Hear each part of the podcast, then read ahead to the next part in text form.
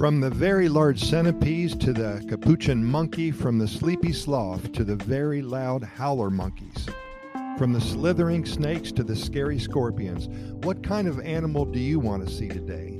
Because there are hundreds of thousands of species from which to choose, and you're in control of your desire to experience all that Mother Nature can throw at you here in Costa Rica.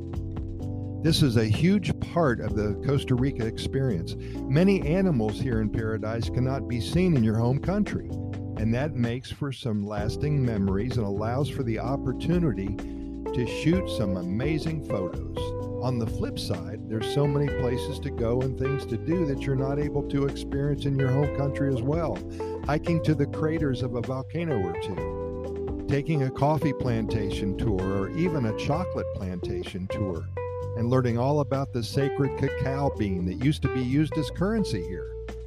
Or maybe even spend a night or two at one of the many indigenous villages and discover how the original residents of Costa Rica lived for hundreds of years, way back when. Remember that you will never see everything there is to see here in Costa Rica. There's too many beautiful views, there's too many insects, so many sunrises, and so many sunsets too many varieties of coffee to drink, and way too many pineapple smoothies to gulp down the hatch. But keep in mind that the fun is in the trying. Because the good news is that again, you will absolutely never run out of things to do here in one of the happiest countries on the planet. And that keeps you coming back. People have tried to see it all, and it wears them out by the seventh day. Most vacations here last 10 days or so, and by the seventh day, most people are so tired that they need to spend their last three days at the hot springs up by the Arenal volcano. My strong suggestion instead of trying to do everything there is to do in such a short time, simply do less.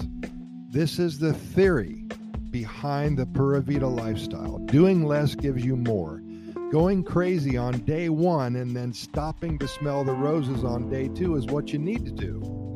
Cover a lot of ground on day three and then go get yourself a massage at the spa on day four. And so on and so on. Take that next day to ponder what happened the day before and learn your first lesson in changing your life for the better. Enjoy the moment and don't look too far into the future. Because if you learn and adhere to the sacred principles of the Pura Vida lifestyle, you will grow as a person and begin to see your life improve in so many ways. And then this newly acquired magic will create daily excitement beyond belief. You will have indeed crossed over. There is so much more to say, but I want you to internalize what we just talked about these last few minutes. Come back for more tomorrow and every day following. I promise you, I promise you, nothing but good news.